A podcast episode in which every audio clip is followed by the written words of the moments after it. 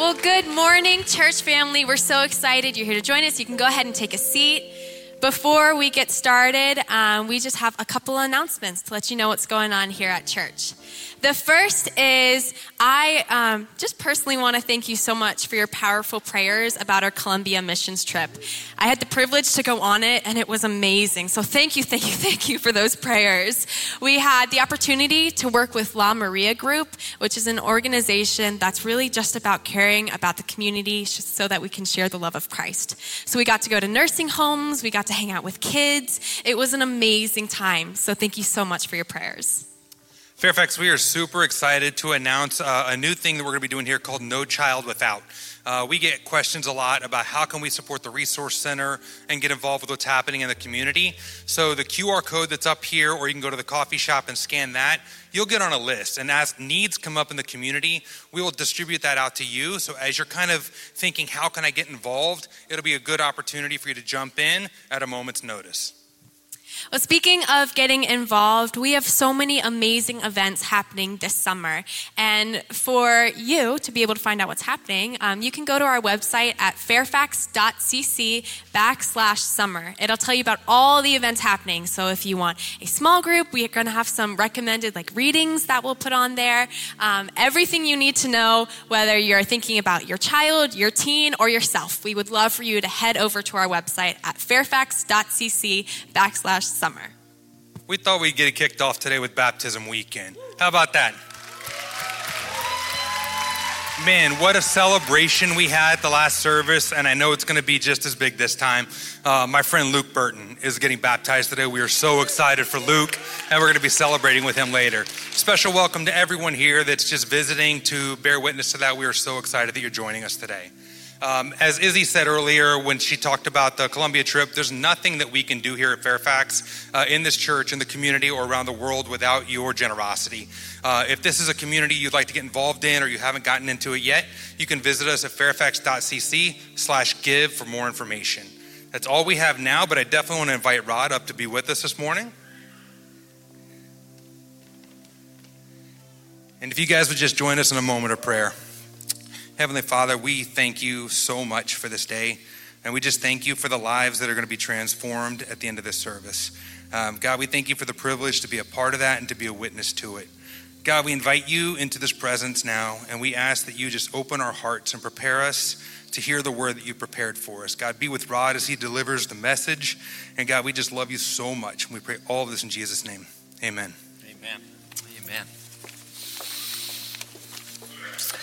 All right, let me just say a word. Uh, Ronnie mentioned about baptism is that uh, we've got a, a, lot of folks that are being baptized this weekend, which is just awesome, celebrating lives that have been raised to life in Christ. And um, a lot of people have registered, they've come prepared. But if uh, in the course of the service, just as we talk about what this is all about, uh, if you sense God kind of tapping you on the shoulder and saying, Yeah, now's the time, and I want to get baptized, um, you can do that. Don't need to worry. We've got everything that you need to change into, to be baptized, and towels dry off, and all that kind of stuff. So you don't have to worry about any of the logistics. Um, uh, just kind of be open to whatever God is, is really saying to you in this moment. All right, so we're in the fifth week of this Ephesians series, and I mention every week that, eh, just give a little context, that Ephesus was this um, amazing city of uh, the first and second century. It was. Uh, uh, a city, uh, it was a, a, center of commerce, it was a city uh, of uh, a center of economic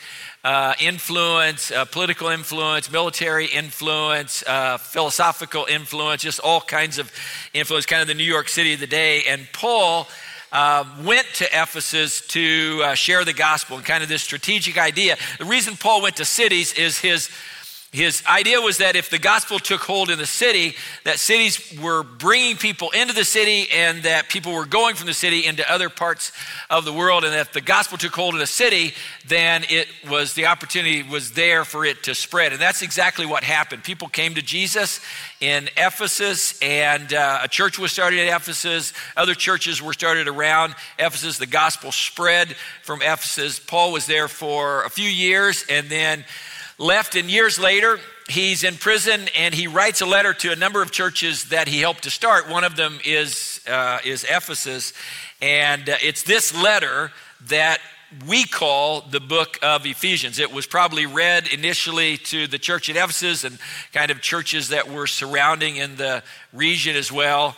Um, and that's what we've been studying over the last several weeks and, uh, and over the next couple of weeks as we kind of wrap all this up. Today we're looking at Ephesians 4. And as I, I mentioned earlier, this is Baptism Sunday. And baptism is all about celebrating life. Um, transformed through Jesus Christ, uh, people being raised to life in Christ.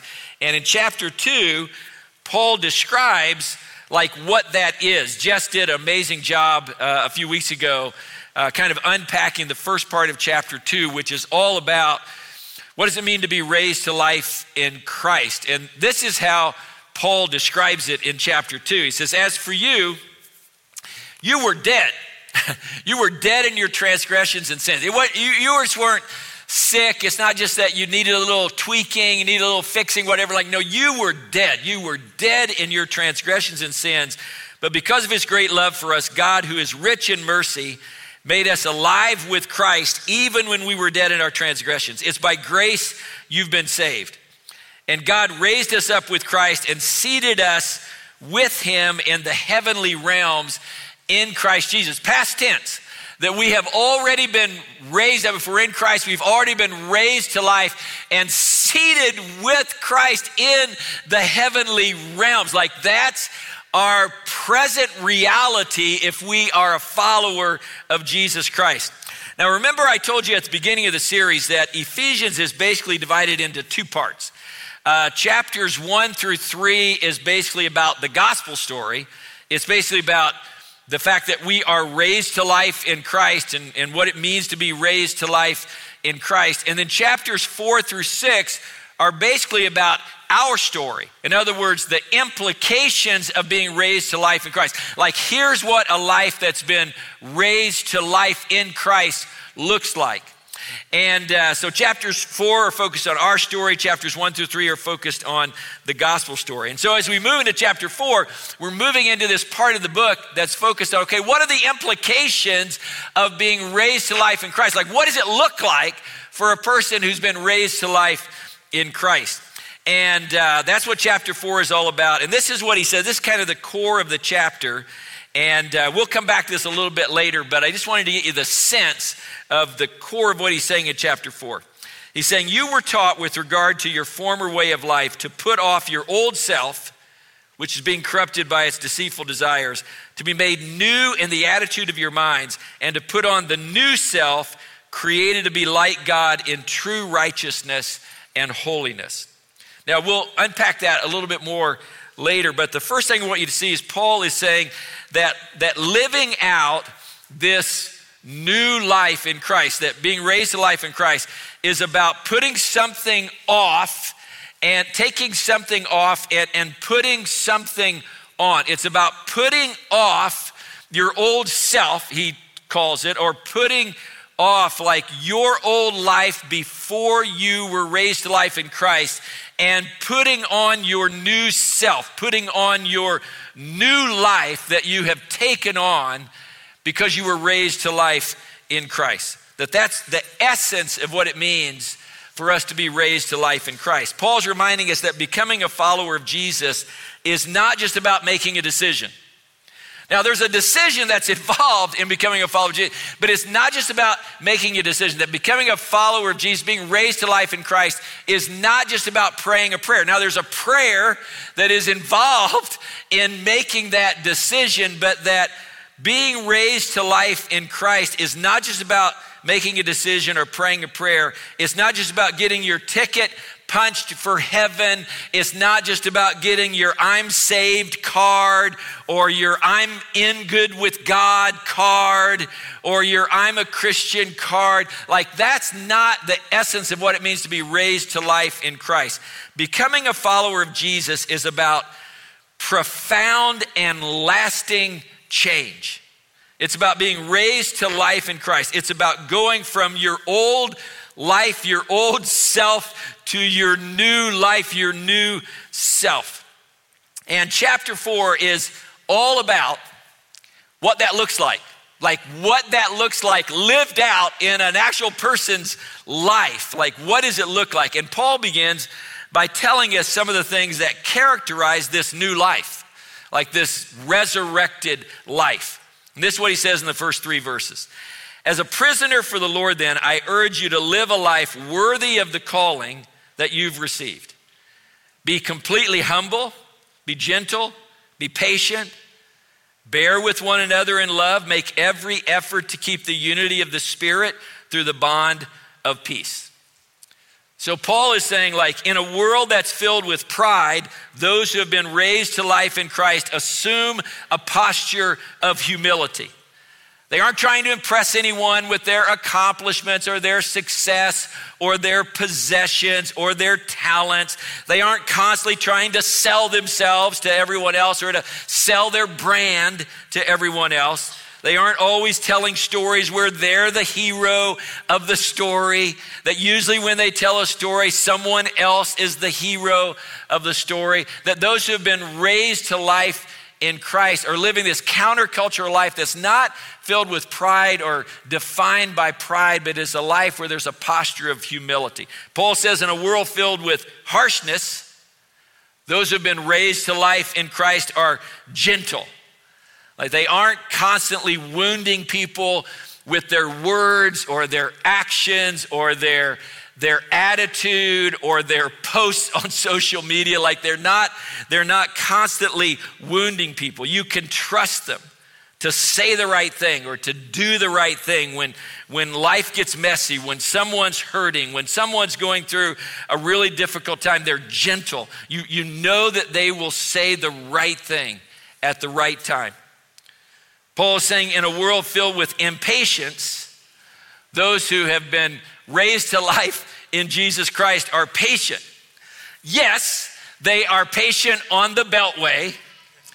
Yes, they are patient when they are in the checkout line with the checkout person at the grocery store or at Walmart. Yes, they are patient with their server at the restaurant uh, who maybe is not getting the food to the table as quickly as they think. Yes, they're patient with all of that, but more important than that, they are patient with those who are struggling to change. They're patient with those who fail and fall and, and don't always deliver on what they promised that they were going to deliver on, that don't always do what they, what they said that they were going to do. They're patient. They bear with them in love the same way that Jesus has done for them. Paul says, in a world filled with conflict and division, even in the church, those who have been raised to life in Christ are always working to bring unity and peace. And it's not a unity and peace that comes at the cost of abandoning one's convictions or abandoning one's deeply held beliefs. Paul says it is, it's interesting the phrase he uses, it is a unity of the Spirit. A unity of the Spirit. In other words, it's giving space for the Spirit of God to work in every conflict, in every conversation, in, in every uh, situation where there are differences of opinion. It's giving space for the Spirit of God to work. It's keeping, uh, it's seeking to keep relationships whole, even with those who you profoundly disagree with. That's the first thing. Second thing, Paul tells us that this new life, this resurrected life, when we go from the old to the new, this resurrected life is not just a me and Jesus thing that we have to try to figure out. Like it's not just that you're raised to life in Christ and then you are on your own to figure out like what that means, which is generally how we sometimes function and think that okay, like we make this decision to follow Jesus and then it's me and Jesus and we're just trying to figure out this whole thing of like what does it mean to live the resurrected life and all that. No, Paul says that living out this new life is a team sport. It is absolutely a team sport. God has given us the church to help us live this stuff out. This is how Paul describes it. He says, But to each one of us, grace, gifts, spiritual gifts, that's what he's talking about in this context. Gifts, spiritual gifts, grace has been given to Christ as he has apportioned it, that he gives all of these spiritual gifts to everyone in the body. It was he who gave some to be apostles, some to be prophets, some to be evangelists, some to be pastors and teachers, to prepare God's people for works of service so that the body of Christ may be built up until we all reach unity in the faith and in the knowledge of the Son of God. And long Pauline run on sentence and become mature, attaining to the whole measure of the fullness of Christ. Then, then, when that happens, then we will no longer be infants tossed back and forth by the waves, blown here and there by every wind of teaching, and by the cunning and craftiness of men and their deceitful scheming. Instead, speaking the truth in love, we will in all things grow up into Him who is the head, that is Christ. So Paul says that everyone who's been raised to life in Christ has been given spiritual gifts, unique abilities, talents, uh, passions, all of that. And the purpose of these spiritual gifts is not just to get stuff done in the church. Like sometimes we reduce the spiritual gifts down to just like getting stuff done in the church. But it's not just about getting stuff done. The purpose, according to Paul, is so that those who have been raised to life in Christ can grow up, can grow up spiritually.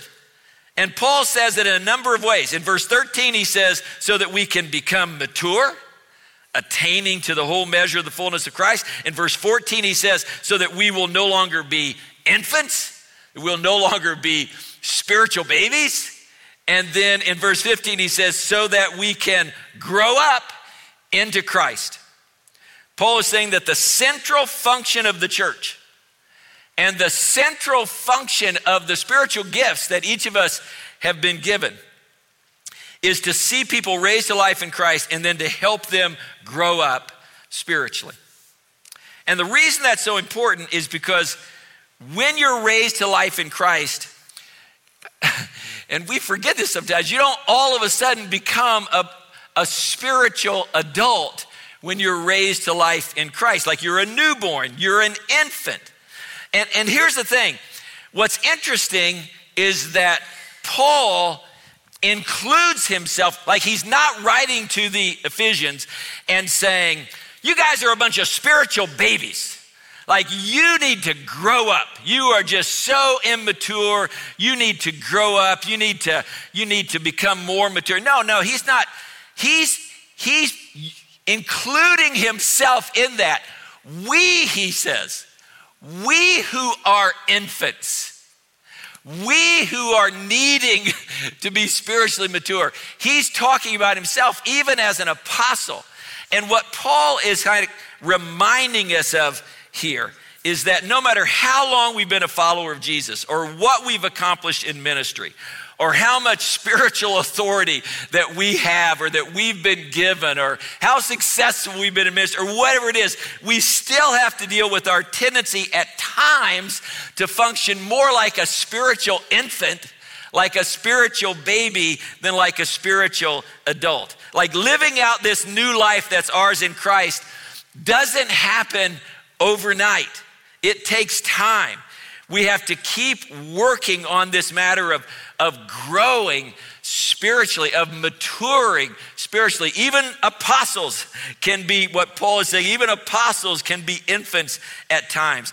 And it's not always, you know, we would love it. And I think the sense that we have is that we make a decision to follow Jesus. We're spiritual babies when we do that. And then we, we grow and we become mature. And, and we get this sense that it's supposed to be this smooth trajectory that it's like, you know, okay, I'm a spiritual baby, and then like I continue to grow, and it's just kind of like up and to the up and to the right is this spiritual growth. But the reality is that it's not this kind of smooth, linear trajectory of growth that oftentimes it's like three steps forward and two steps back, or three steps forward and seven steps back. Like sometimes this this process of growing to maturity, of growing up in our faith, is a very uneven kind of process. And Paul is saying that this is the goal of the church is to see people raised to life in Christ and then to help them, help each other to become spiritually mature. Now, before I leave this section, I just want you to notice one other thing. Paul says everyone in the church, every single person who's a follower of Jesus has a spiritual gift or spiritual gifts. Gifts, talents, passions, abilities, things that God has entrusted them that can help the church accomplish its mission in the world. But he also is saying here there's this subset in the church. He calls them pastors, teachers, evangelists, spiritual leaders. In our church, it would basically be our staff, uh, the spiritual leaders of the church, whose primary role is to equip the rest of the church to use their spiritual gifts to help people become spiritually mature, which means that the primary role of staff in the church, this is, the, this is hugely important, that the primary role of staff in the church, not just our church, like any church, is not just to carry out a particular task. And it doesn't matter how gifted you are at that task, how good you are at that task, how proficient you are at that task. It, like that the role, like, yes, staff, spiritual leaders have unique gifts and talents and passions and abilities, but the role of spiritual leadership is not just to carry out a particular task. Our calling is to equip and mentor you, the church. Our calling is to unleash you to change the world and to build up the body of Christ. That's the second thing. Lastly, Paul reminds us that this new life in Christ is not just about forming a new set of behaviors. And this is so important because I grew up in a church where it came across at times that you made a decision to follow Jesus, and then kind of it was just about this new set of behaviors that you should have in your life, and this new these behaviors that you shouldn't have in your life, and that kind of living the resurrected life became just a behaviorally driven. Uh, but Paul is saying that it's not just about forming a new set of behaviors. Now, it's not that behaviors are not important. They're incredibly important. In verses 25 through 32 in the book, Paul lists some of the behaviors that he says should accompany a life that's been raised to life in Christ. And, and I'll just read, I'll just read the, the, the list to you. Verse 25 and following. Therefore, each of you must put off falsehood, speak truthfully to his neighbor, for we're all members of one body.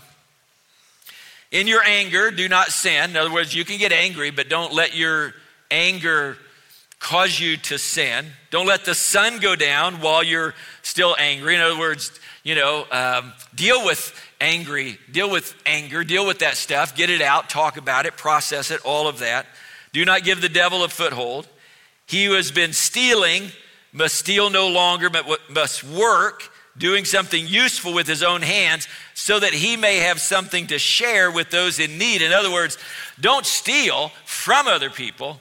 Like, do something productive that allows you to have something that you can actually share with someone else. So instead of stealing from someone else, give to someone else.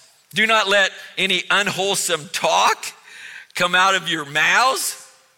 Wow, we don't need to hear that in our culture at all today. Like, but only what is helpful for building others up according to their needs, that it may benefit those who listen.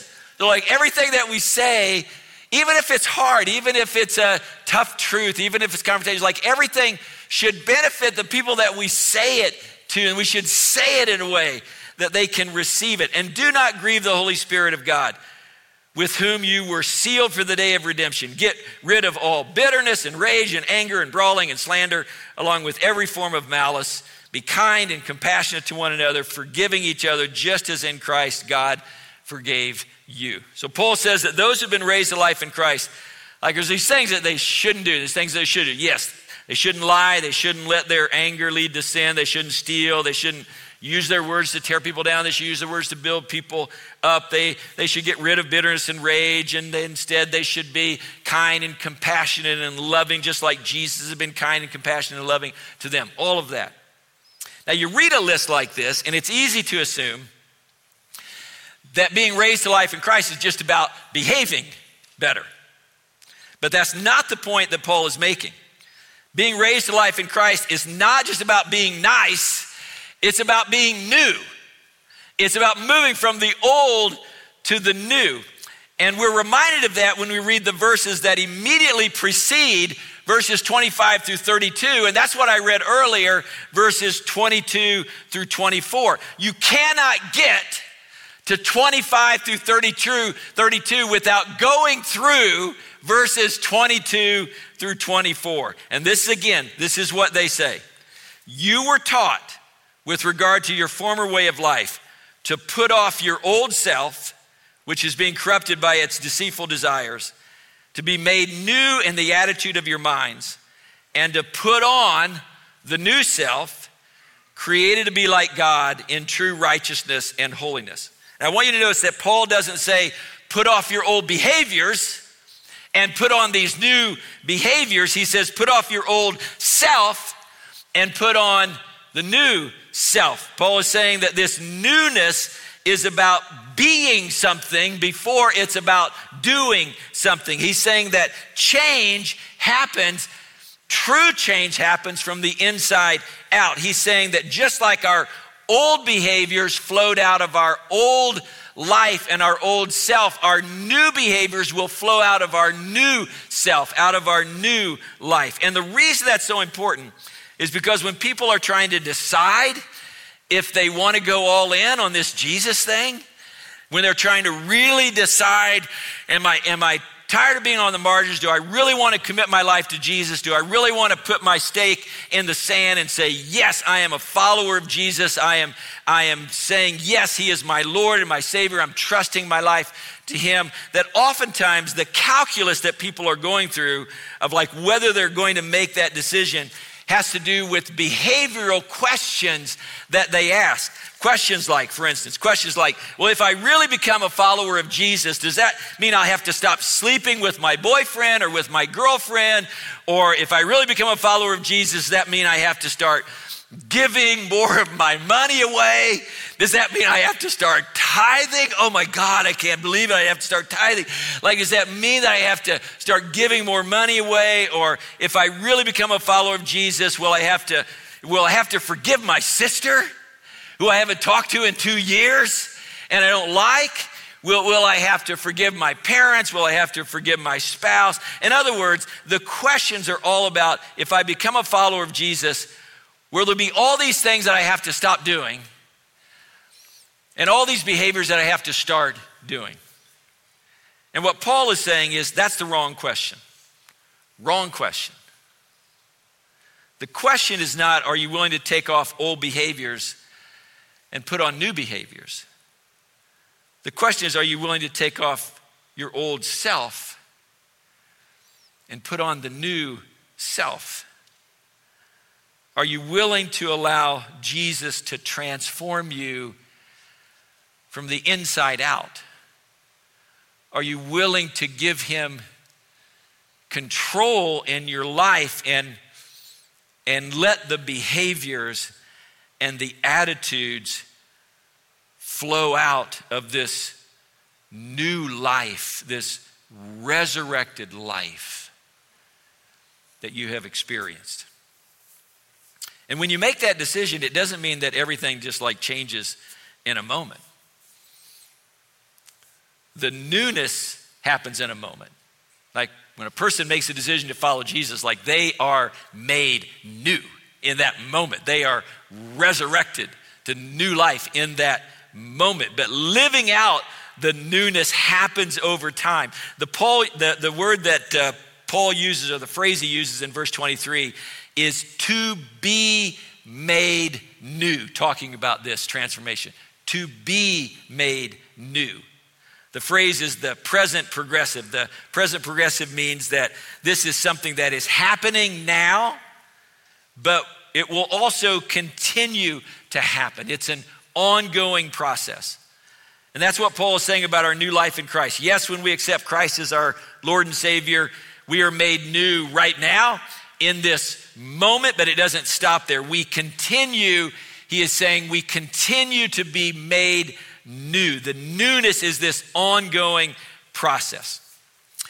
It, it, it's kind of like the vows that people make on their wedding day, that a couple makes on their wedding day. Like they make all these glowing vows about how they're going to love each other and how much they love each other and how they're going to be faithful to each other and love each other in the future and all, all of these wonderful things that they're going to do and how much they love them and how they're going to live out that love and all of that. And, and, it's, and it's incredibly moving and everybody cheers and everybody cries at the glorious and profound words that are being spoken. And those are really, really important, important words. But that doesn't mean, you know, we all know this, that doesn't mean that all of a sudden they have this perfect love that they will never, ever disappoint each other or let each other down.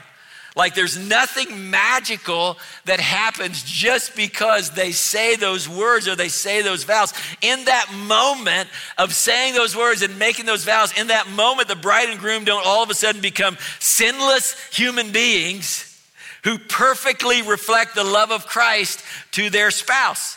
No, the wedding vows, the commitment, the wedding vows, those are the starting point. The transformation in a healthy marriage, the transformation, the living of that out happens over time. In the same way, what Paul is saying, being raised to life in Christ is the starting point for this new life. The transformation happens over time. Of course, this new life that Paul is talking about is only made possible because of what Jesus did for us on the cross, right? Like on the cross, Jesus bore the consequences of our old life so that we could experience his new life. He gives to us his new life. This new life that he's talking about that is ours is only ours because it's been given to us by Jesus. On the cross, Jesus took on the consequences of your and my old life and he gave us his new life. And that's the transaction that has happened on the cross. It's what Christ did for us on the cross that makes it possible for us to go from death to life, which is what every person has done that has become a follower of Jesus. Maybe you don't think of it that way at times, but that's what's happened in your life. There's miracles happen. If you're a follower of Jesus, miracles happen where you have gone to death to life. Uh, every person who gets baptized today, that's what they're declaring, that they have gone from death to life. That's why baptism looks the way it looks. Like it, it, it's a symbol of what Christ did for you. So Christ died and was buried, and then he was raised on the third day but it's also a symbol of what's happened in your life. That as you've entered into Christ, that you died to your old self, your old sinful self, and you became a new person in Christ, a new life in Christ. So every person that's being baptized today is declaring that they have experienced the miracle of going from death to life. And that is an incredible, incredible testimony. From, uh, from a physical perspective, I feel like over the last five months that uh, I've had my own death to life experience.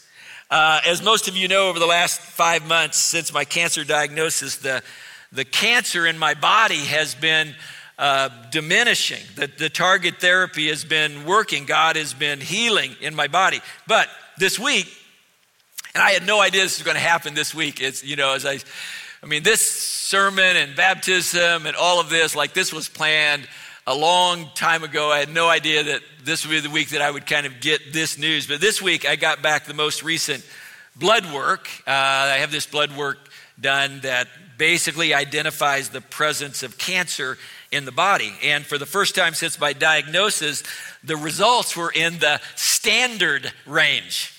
And uh, yeah. Now,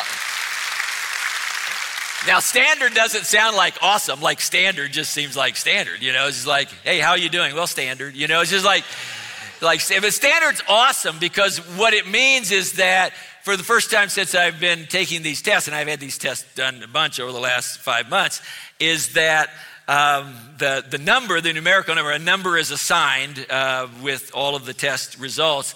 And the number uh, for this one was the number that you would expect from someone who has never ever had cancer in their body. That that's what it means to be in the standard range. So I am just celebrating the manifestations of God's grace. Don and I are celebrating the manifestations of God's grace. Um, We are so thankful for what God is doing and thankful for your prayers, and please keep praying. And, and uh, it's just been this amazing, amazing thing. Now, here's the thing, and I, I think this is really important to say I, I don't presume to know what the future holds. Like, none of us know what the future holds. That, that, that's, that's the reality of life, even as followers of Jesus. Like, we don't know what the future holds. I don't presume to know what the future holds. I had no idea on December 26th what I was going to find out on December 27th and how it turned my world upside down. And I have no idea, as I stand here today, no idea what the future holds. None of us have any idea what the future holds. Jesus, whenever the disciples would come to Jesus and, and say, Hey, tell us what the future holds, and Jesus would kind of say, hey, that's not, that's not yours to know. And there are things that the Father knows that not even the Son knows. So basically, don't worry about the future. Um, worry about what God is doing in the present. So I, I, I don't presume to know what the future holds. But as I've said before, I know who holds the future. I know the one who's in charge of the future, and I have put my trust in him. And that's, that's all that matters. But here's the thing that even though I don't know what the future holds, and even though, you know, as uncertain as it is for anyone, in this moment, in this moment, I bear witness to what God has done. In this moment, I bear witness to the fact that I have gone physically, I've gone from death to life. In this moment, I bear witness to that. Like that is my testimony in this moment. I bear witness to that.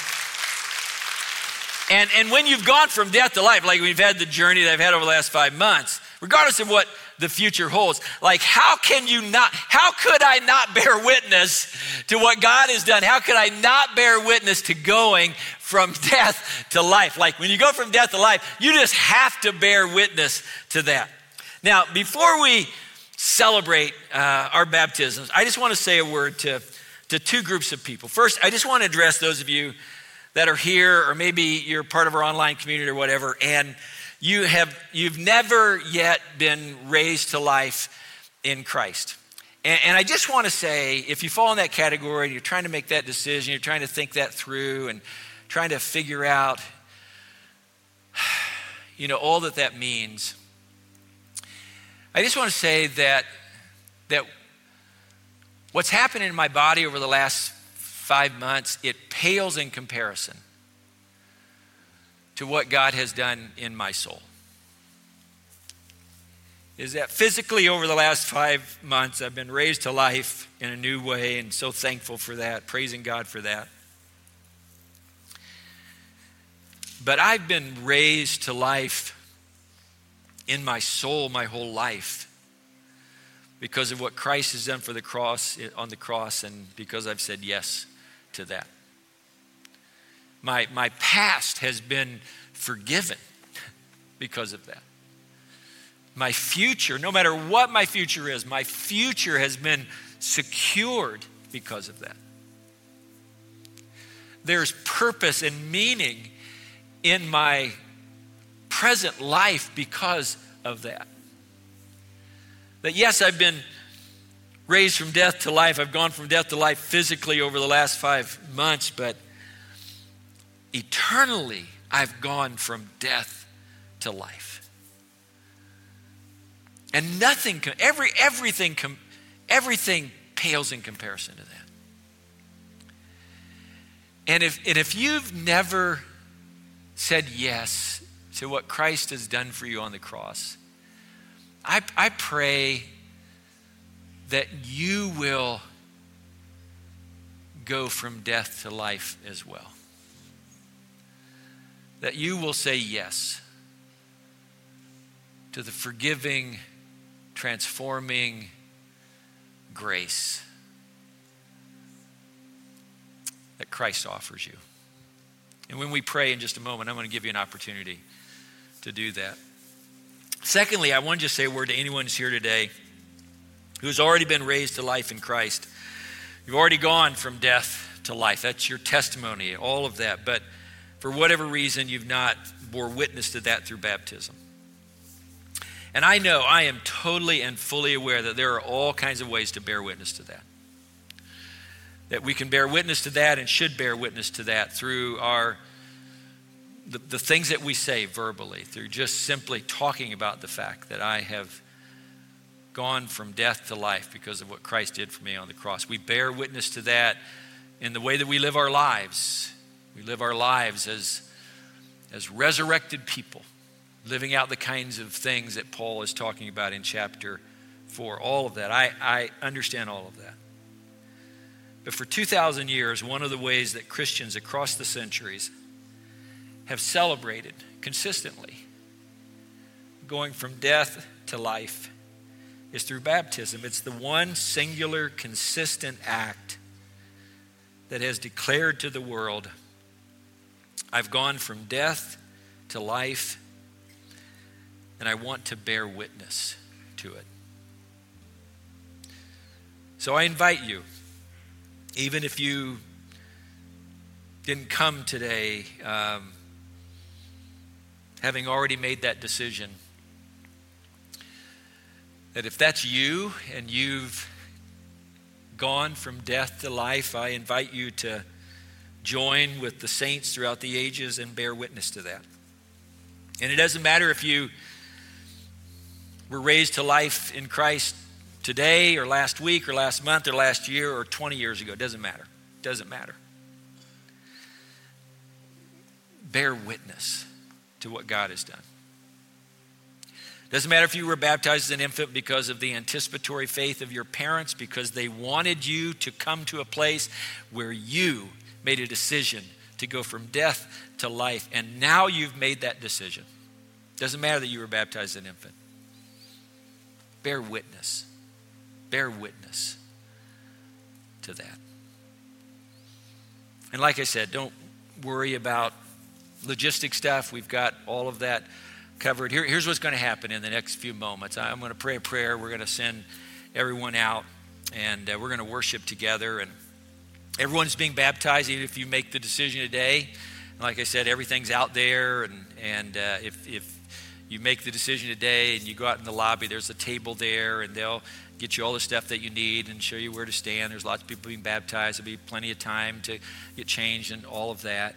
Uh, so don't worry about that. And uh, I don't know if you've ever been a part of a baptism here at, at Fairfax, but uh, um, uh, family members can go out, friends can go out uh, in the lobby, but we'll be showing the baptisms here uh, in the sanctuary and worshiping God and celebrating what God has done. So it's just an amazing, amazing time as we just as we just celebrate the transforming power of Jesus Christ. And uh, so I just pray um, that as we pray and as we go through this time, that whatever it is that God is doing in your heart, that you will be in the yes position to that. God, we're just so thankful for what you have done for us in Christ. And that we have this opportunity to go from death to life. And today we bear witness. We bear witness. How could we not bear witness to what you have done in our lives. And so, Lord, I pray for anyone here, anyone part of our online community that has been thinking about this decision but hasn't made this decision lord i pray that today is the day to just to pray a simple prayer jesus thank you for dying for me on the cross i say yes I say yes to your forgiveness and your grace. I say yes to that. My life's messy. I don't, don't know how all that will play out, but Lord, I want to begin the journey, and so I say yes. And Lord, I pray for all of us that we would always bear witness to what you have done. But I pray for those who are being baptized today in this ancient, singular act that says to the world, I once was dead, but now I am alive. We pray that in the name of Christ. Everyone said, Amen. All right, would you stand together with me? And we're going to send out everyone who's getting baptized, all the family members that want to go out with them. We're going to worship. Would you just celebrate as they go out into the lobby? It's an incredible day.